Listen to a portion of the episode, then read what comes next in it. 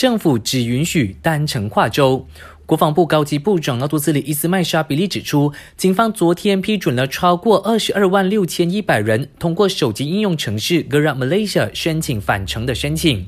今天则有七万多人分别从霹雳、柔佛和吉兰丹返回吉隆坡，接下来轮到玻璃市、吉打、槟城等其他州属。伊斯麦沙比利强调，跨州行程只限于五月七号到十号，任何人在这期限之后，只有紧急事件，比如家人逝世，必须获得警方批准才能够跨州回乡。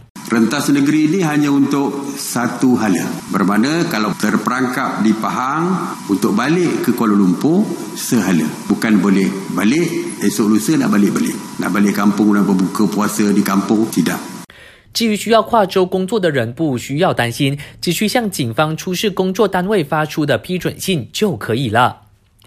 教育部今天发出了有条件行动管制令相关的问答录，当中提到，如果有需要，校长和行政人员在得到学校行政部的批准下，可以前往学校，但行政部必须确保同一时间回校的人数保持在最低限度。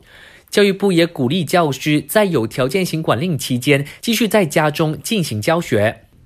我是嘉俊，感谢收听。